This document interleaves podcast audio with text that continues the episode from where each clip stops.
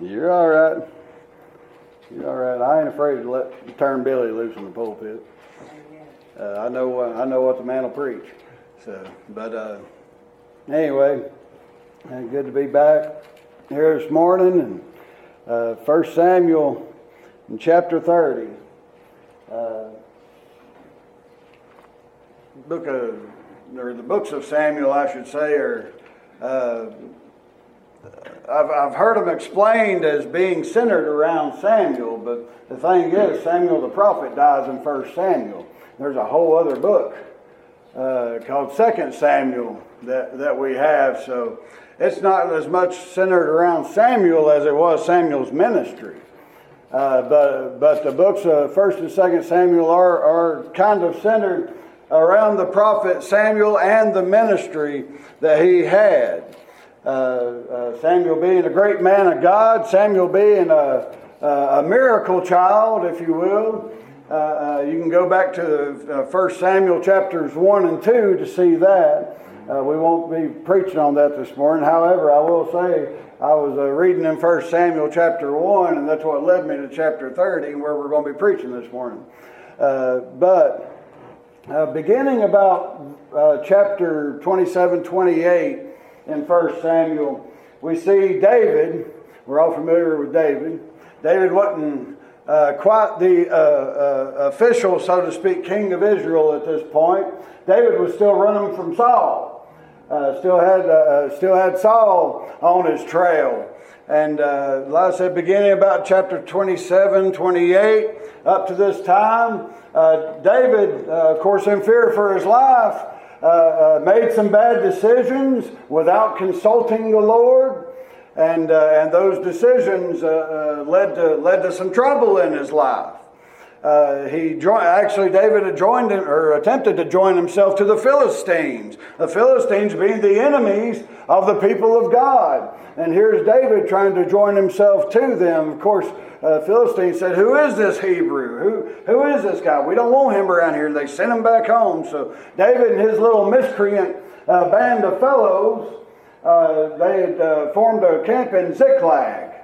And uh, when they got back to Ziklag, which from where they were marching from was about 75 or 80 miles, they made that journey in about three days. Now, folks, they didn't have cars. They couldn't make it there in an hour and 20 minutes like we could nowadays. Uh, they, they had to journey on foot. They uh, could have had camels maybe a horse or two, something along those lines, but most of it would have been on foot. But they get back to Ziklag and uh, uh they find it burning.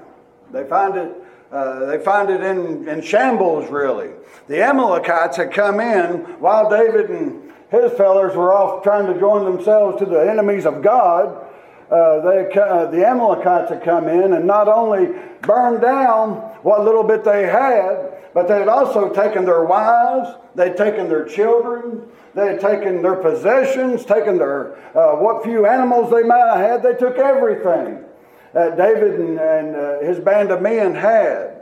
And of course, this uh, this caused the, the uh, David's followers, David's men, to want to turn against him. It actually says in the scripture in 1 Samuel 30 that they, they thought to stone him. They were, they were willing to stone this man, David, their leader.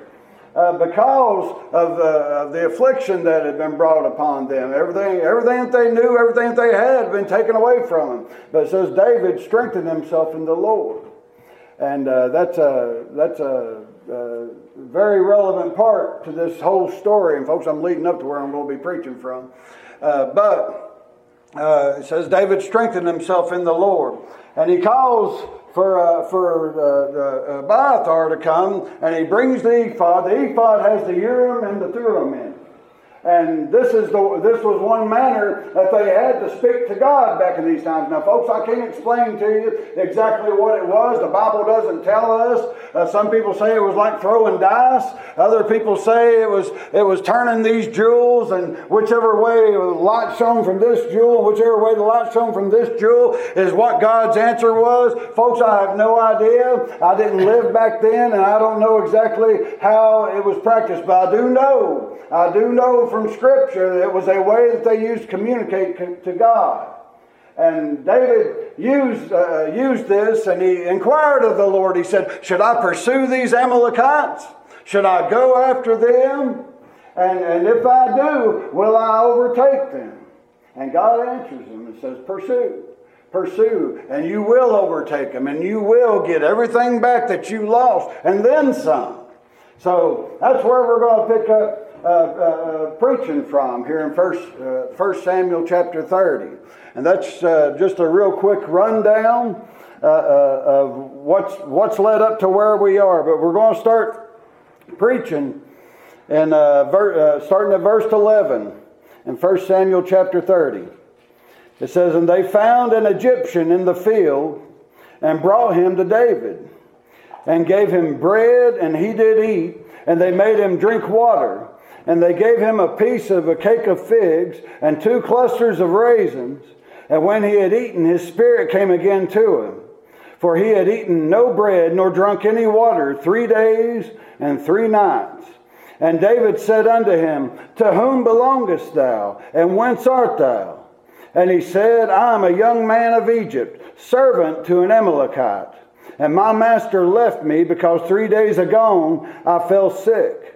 We made, a, we made an invasion upon the south of the Cherethites and, the, and upon the coast which belongeth to Judah, and upon the south of Caleb, and we burned Ziklag with fire. And David said unto him, Canst thou bring me down to this company? And he said, Swear unto me by God that thou wilt neither kill me nor deliver me into the hands of my master, and I will bring thee down to this company. And that's all I want to read for right now. That's as far as we're going to go. So, again, uh, uh David had inquired of God Almighty if he should pursue after these Amalekites uh, that, had, that had come in, burned down Ziklag, taken, taken these men's wives, taken their children, and, you, and they actually took both of David's wives. David had two wives at this time. They had taken his wives, so David had something personal at stake in this. Uh, but David had inquired of the Lord, should I pursue them? The Lord told him, pursue and overtake these folks. Well, on their pursuit, at the, uh, after their journey had begun, David's men found this Egyptian man, Egyptian boy, and they brought him unto David. And what and what happens? David asked him. He said, "Who are you, and where did you come from?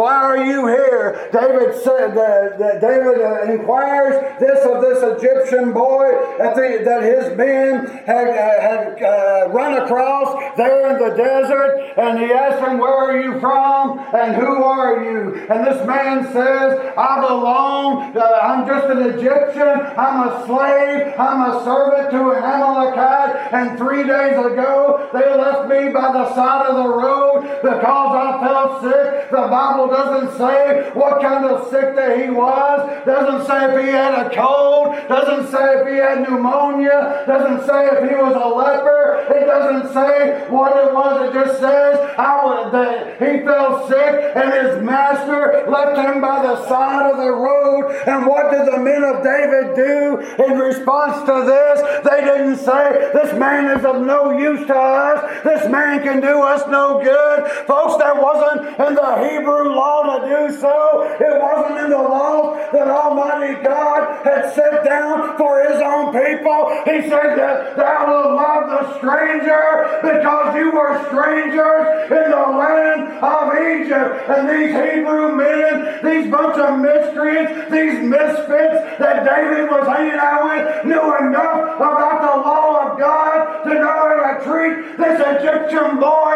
that they had run across in the desert, whether they liked him or not, whether they wanted to or not. They knew enough about the law of God to know how to treat this boy. Yeah.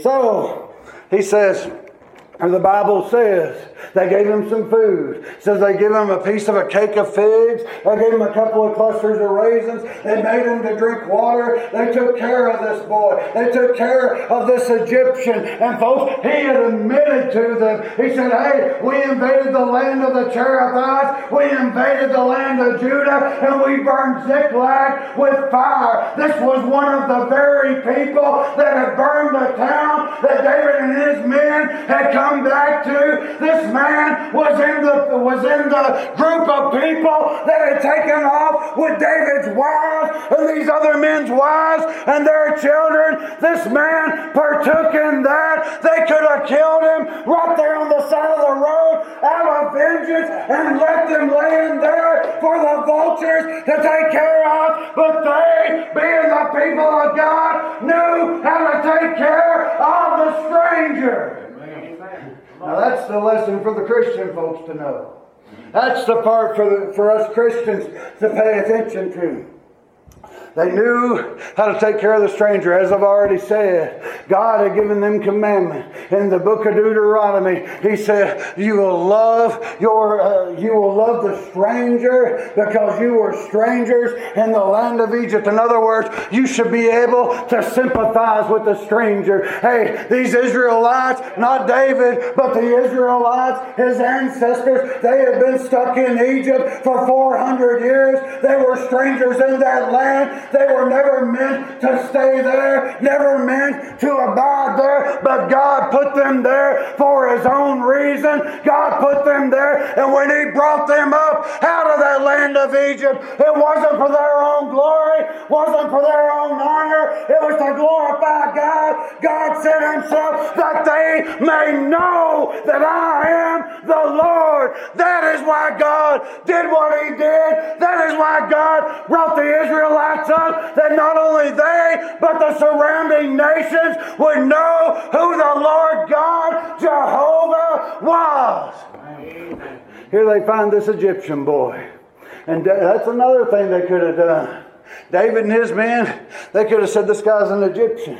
This is the same race of people. These are the same people that afflicted our people for 400 years down there in Egypt. They're the ones that whipped. They're the ones that beat. They're the ones that were the slave masters, the taskmasters, as the scripture puts it in the uh, over in the book of Exodus. These are this. This is one of those same people. But folks, they didn't do that. This man had already been forsaken. He'd already been forsaken by his own master, folks. Let me tell you, before God saved our souls, before God, God reached down in that pit of sin and that pit of wickedness and pulled us up out of that mire and cleaned us off and established our goings after He set our feet upon a solid rock. Before that ever happened, we had a different master. Our master was Satan. Our master was evil. Our master was sin. The Bible says, and Paul confirms it in the New Testament, we'll either be slaves to sin or we will be slaves unto God. Jesus said himself that man cannot serve God and serve mammon. He will serve one and he will hate the other. Amen. This poor Egyptian boy, he done been forsaken by his master. Folks, that's just how Satan works.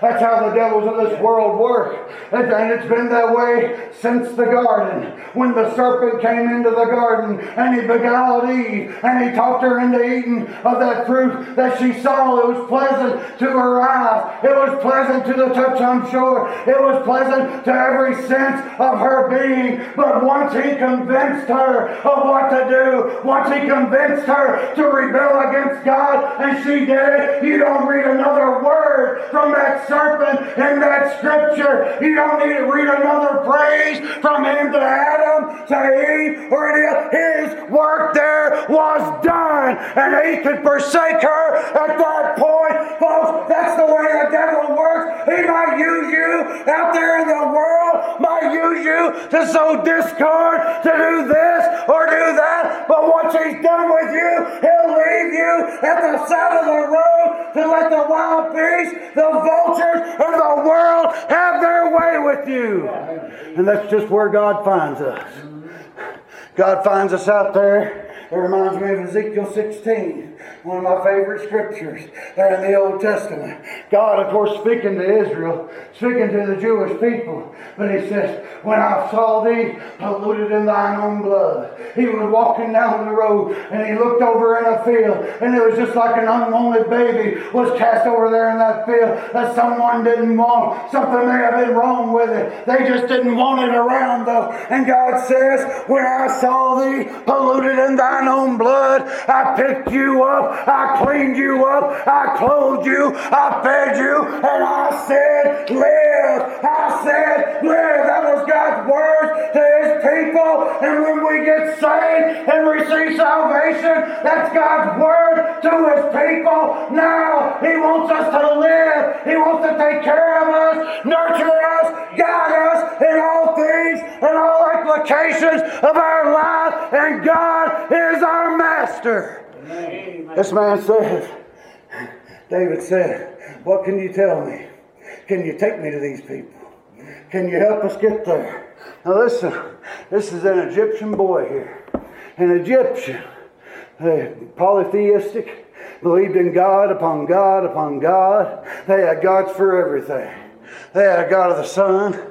They had a God of the morning sun, of the midday sun, of the evening sun. They had a God of the moon, a God of the wind, a God of the sand, a God of the sea, a God of this, and a God of that. They had a God for every crop that they had. And this, and this is the Egyptians that I'm describing to you. This is an Egyptian boy that we're talking about here in this scripture. And what does he tell David? He says, Swear unto me by God. This man had some kind of idea of the God of David. He had some idea of the God of the Jews. He wasn't talking about one of his own gods. He was talking about Jehovah God to David. He said, Swear unto me by God that you will not deliver me back to my master. Hey, folks, when God walked by me and picked me up out of that sin and he put me up on the path that he wanted me on, save my soul, I didn't have to plead to him. Don't give me back to Satan. Don't give me back to the demons. Don't put me back in the wickedness and in the sin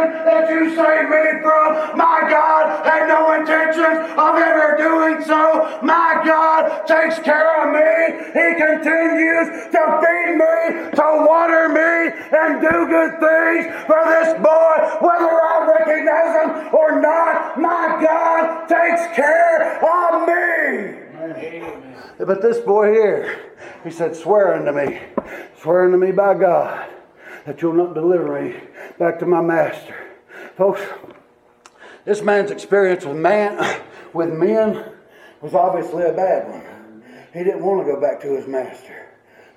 When we get saved, when we get saved, we don't want to go back. I got no desire to go back to what I was. I got no desire to go back to my sin go back to my wickedness, go back to that blackness.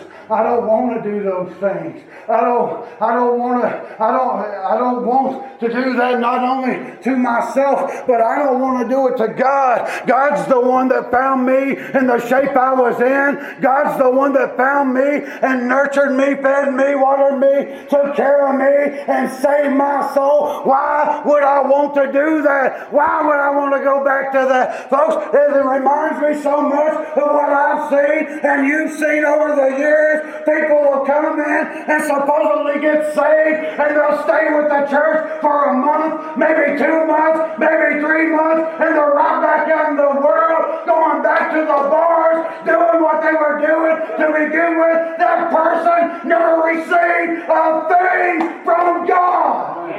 Because when we get it from God, when we know it's God and we know He saves us, folks, they ain't no going back. You will not want to go back to that world because Holy Ghost will show you, hey, this is what I saved you from, and this is where you were headed. But praise God, I'm headed to a different land now. I'm headed to Canaan, to glory, to heaven, and there ain't nothing on this earth gonna stop me from going there. Don't take my word, read the last couple of verses of Romans 8 if you don't believe me.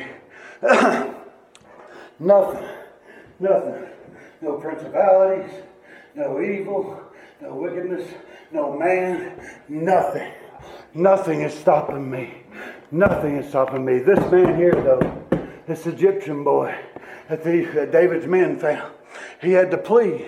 He said, Swear unto me by God that you will not deliver me back into the hands of my master. He'd had a bad experience.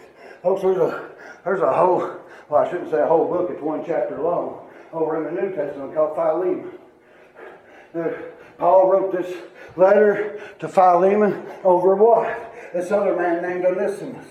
He had escaped Philemon, stolen some of his stuff, and took off. It, it, was his slave, it was his own servant, and he had escaped Philemon. But what did Paul do? Paul didn't write Philemon and say, hey, you need, you need to do this and do that. He recommended to Philemon. He said, hey, this man's a brother in Christ. He showed up to me. He said, he's begotten by the word and begotten by me. Not, not that Paul could save him, but Paul preached to this man on Onesimus when he came and he preached to him. The man got saved and he wrote to Philemon. He said, this man is now a brother in Christ. You need to release him to me because he's been profitable to me. Paul went on to say, he said, hey, at one time, this man was not profitable to you or me or anyone, but now he is profitable not only to Paul, not only but to God and for the cause of the gospel. When God saves our souls, he expects us to be profitable to him. It's just like Roger taught in Sunday school this morning. If we're not bearing fruit, something's wrong and God will fix whatever it is. Amen. If we ain't bearing fruit, something's wrong. Something's horribly wrong. Just like David. Like I said, beginning a couple of chapters before this, you see David. You see David slipping just a little bit. Just a little bit. I ain't going to preach those whole two or three chapters there. But you see, you see David slipping.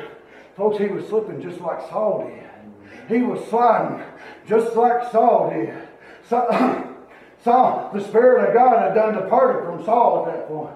The Spirit, the Spirit done depart. And what did Saul do? Instead of seeking out God, instead of saying, Where are you at, God? Hey, I need that touch again. What Saul do? He goes and consults the dark arts. He goes and consults the witchcraft. He goes places that he knew better than to go, but he went anyway. You see David just a couple of chapters before here, beginning to slide just a little bit. But I tell you now, if you are a true child of God, God will chastise you with whatever he has available, whether that's a bunch of Egyptians, whether that's Amalekites, whatever it is, God will get your attention. Just like he did David here. And boy, if he got didn't get it, he got it good. David had his own men ready to stone him had his own men ready to kill him. These men that had fought with him.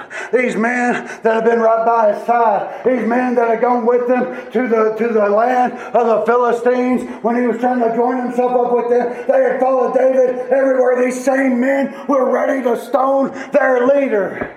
And David said, Bring me the ephod. Bring me a way to get to God.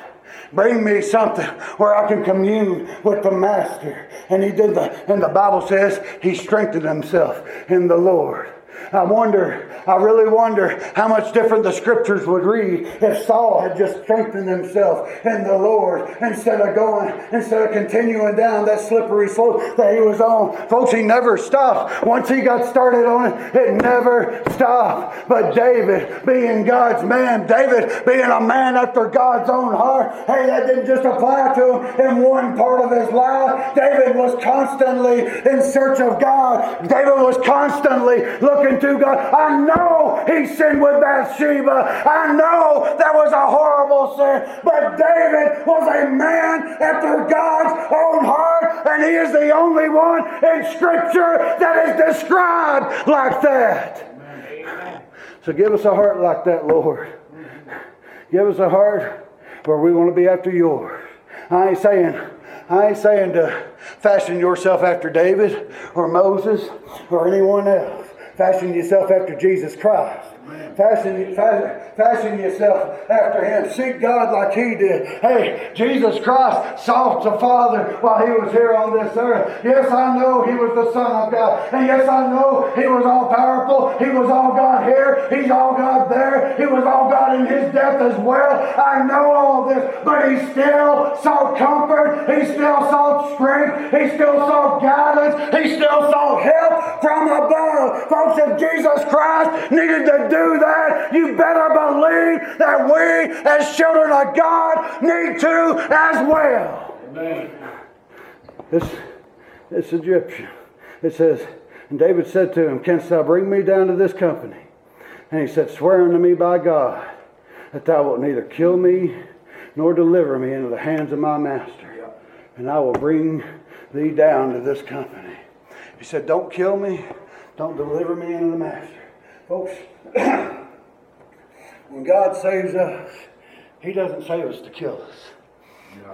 He doesn't save us to leave us at the side of the road. Mm-hmm. That's where they found this old boy at. Oh, yeah. They found him out in basically the wilderness, out in the desert, been left to die but why? Because he was no longer of use to that master. But there was another one came along and he picked him up and he said, I've got use for this one. I can put him, I can put him to use. I can use him for something or another. Now, folks, in the scripture here, here it says that this Egyptian led them directly to the camp of the Amalekites. And it says that David went in and he slew them all day long. He went in, and he killed them in the morning, killed them in the evening. There was nothing left and it said that he gained everything that he had. But not only that, he had the Amalekites full. He had his wives, all the men and their children. They gained everything back that they lost and then some. Amen.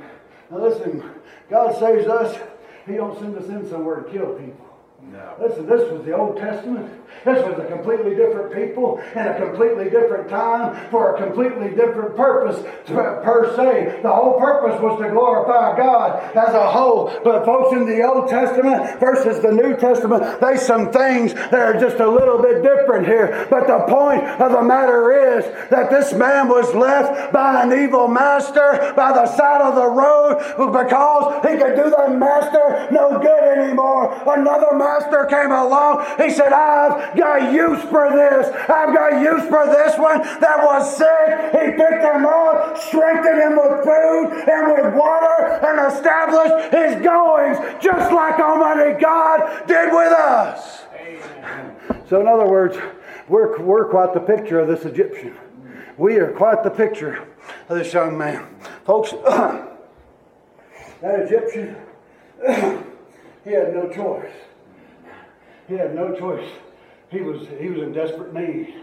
Folks, before I was saved, I was in desperate need. And didn't even realize it really.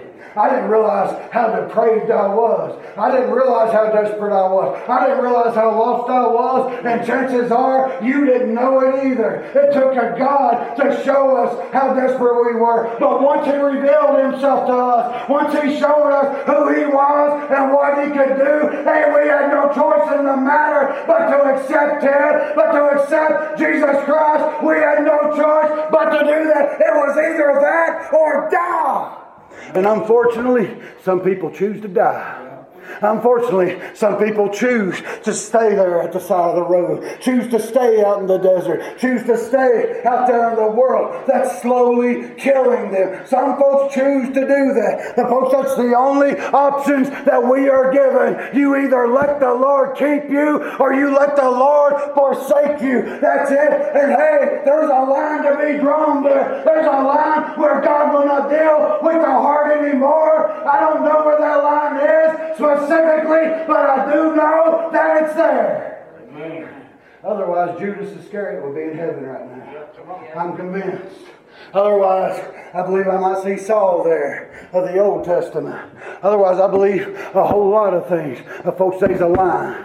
There is a line somewhere that God will draw, and He'll say, I can't do anymore. I won't do anymore. Not that He can't, but He won't do anymore, folks. He doesn't give the only begotten Son. He doesn't give the greatest crown jewel of heaven. He doesn't give the best that there was for us. He can do no more than that, and He will do no more than that. If Jesus Christ will never be crucified again. He done it once. He done it for all, for your sin, for my sin, for the sins of David, for the sins of this Egyptian, and for the sins of everyone that has been ever since Jesus Christ died for that and God leaves it in our lap, what are we going to do? He says, Swear to me by God, you won't kill me. Folks, God, my God's not a, not a God of death. Amen. He is not a God of death. Whosoever will let him come take of the water of what? Life. Yeah.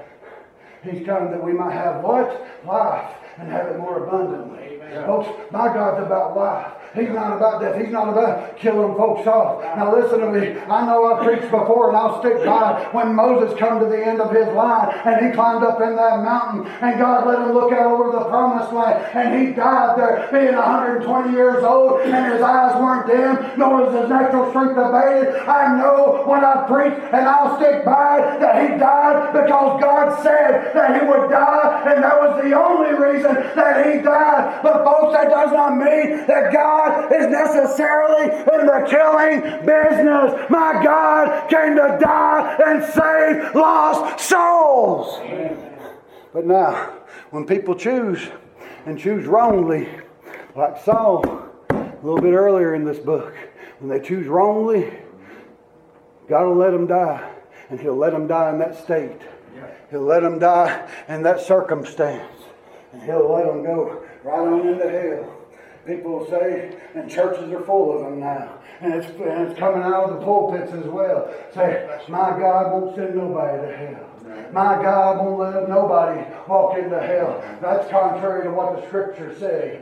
That is contrary to what my Bible says. That's contrary to what most Bibles that I know of say, no matter what version that you're reading. But folks, they're absolutely right in saying he won't necessarily send someone to hell. That person will choose to go to hell. I preached it last week that salvation is of the Lord, but damnation is completely of man. It is completely man's choice whether he is damned or whether he is saved. And I believe that's what the Bible teaches. so David brings this young man with him. Now listen, those Amalekites, people will say, well, maybe he was dying anyway. Maybe there really was no hope for him. And some miracle happened. Folks, this was divine providence here that they found this Egyptian boy out there in the desert. It was divine providence that they done that to begin with. Those Amalekites, they were cruel. They were wicked.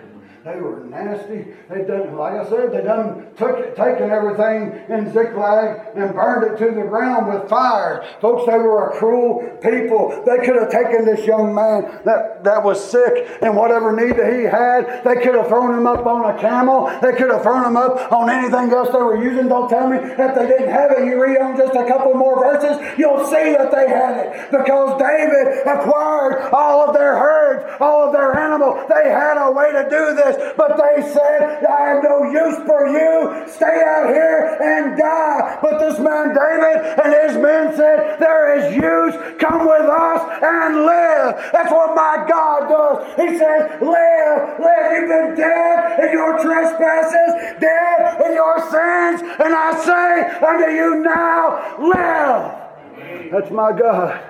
That's what He does for us. Folks, that's mercy. It's mercy that David showed. And as I said, God had done commanded those second generation Israelites in the book of Deuteronomy. You'll love the stranger because you are a stranger yourself. Folks, we got no right to look down on the world, look down on lost people. I don't care what sins they committed. Hey, there's a whole slew of stuff on social media right now about all this child trafficking all this pornography and pedophilia and all these things. Folks, those are strangers. They're strangers to us. Hey, they, they're strangers to the people of God because they're not like us. Hey, we shouldn't be surprised when we read those things. I'm not saying they shouldn't disgust us as human beings or as Christians for that matter, but we shouldn't be surprised because heathens will do what heathens will do. Pagans will act like pagans. If that means child sacrifice, if that means sex trafficking, hey, heathens will do what they will do. It's been that way since the dawn of time, and it will continue to be that way they're strangers. Yeah.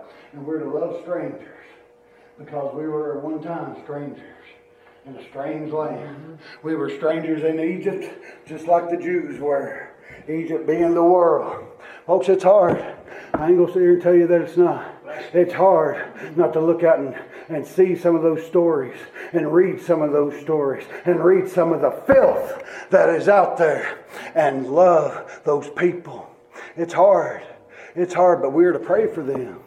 We're to help them if they come across our path. We're to share the gospel of Jesus Christ because that's the only hope that they have is the death, the burial, the resurrection of a man named Jesus Christ. That's all the hope that we had when we were strangers out there in the world. And folks, that's all the hope that these people had when they're while they're strangers out there in the world. They have hope in Jesus Christ and in Him alone. So we need to pray for them. We got example on top of example on top of example in Scripture of mercy. Folks, you got this man. You read about a couple of the different Gospels. Man named Bartimaeus, blind man, Jesus had mercy on him, mm-hmm. had compassion on him. The man had just been sitting there by the side of the road like this Egyptian was. He was just out there. Hey, hey, the man couldn't see, but he heard a commotion that was coming down the way. He heard somebody coming down the way, heard a big crowd of people, asked, Who is this that's coming? They said, This is Jesus. What did he say? He said, Jesus, thou son of David, have mercy on me. Yeah. And Jesus had mercy. Oh, yeah. He had compassion just like David and his men did here. They showed compassion to this man. And another woman over in Luke chapter 7. Hey, she comes, she comes in the midst of a bunch of people. There was a man named Simon that was a Pharisee. He invited Jesus to come in and he said and meet with them. Jesus went in to eat with him. There was a crowd gathered, and there was this woman that came in. Everyone knew that she was a sinner, knew what she'd been up to, knew what she was, where she'd been, everything about her, but she shamelessly came in before the Savior, broke that alabaster box, anointed his feet with oil, kissed his feet, wiped his feet off with her hair. And what did he say? He said, Thy faith has saved you. Amen. She knew where to go. Yeah. Oh, she had compassion on her. She came to him in humility, knowing what those men would say. And for all we know, she'd been with some of those men that was in there with him. For all we know. But she knew what would be said. But she came in there because she knew that's where she could find compassion. She knew that's where she could find mercy. Folks, this Egyptian had no clue if he was ever going to find it. He had no clue if anyone was ever going to find him. That's the wonderful thing about God. I don't have to worry about whether he found or whether I found him or not. He found me. Amen. He found me because I wasn't searching. He found me because I wasn't looking. And folks, He didn't expect me to look. The very Word of God says, There are none that seeketh after God. He knew I wouldn't be looking. He knew you wouldn't be looking for. Hey, we might spend 20 years in church before we ever got saved. That did not mean that we were necessarily searching for God. The only people that really seek God, really search for God, are those that already know Him the only way it's possible. Because the lost folks, the lost world, they can't. This Egyptian had no clue if he'd ever be found. But God sent a man his way. God sent a band of men his way. I believe the scripture here says it was David and 600 men, if I'm not horribly mistaken. It said 600 people that way. And like I said, they could have done any number of things to this man, but they showed compassion, just like my God does. Hey, it can be the most wicked sinner in, in our eyes, in human eyes. It can be the, the one that performs the grossest of sins. And my God will say, That's what I died for. My God will say, This is the one that I've come to seek and save. My God will say, This is the sin that my blood is able to wash away. And the church world will look at him and say, God can do nothing for you. And God's up in the heavens say, Don't you dare say that about me. Don't you dare say to my Son died in vain. He is able to save, to cleanse, and to make whole the worst of sinners. Amen. The worst of sinners. Folks, I think God's done with me this morning. But whenever you're reading this account again in the future, we are a wonderful picture of this Egyptian. Oh, yeah.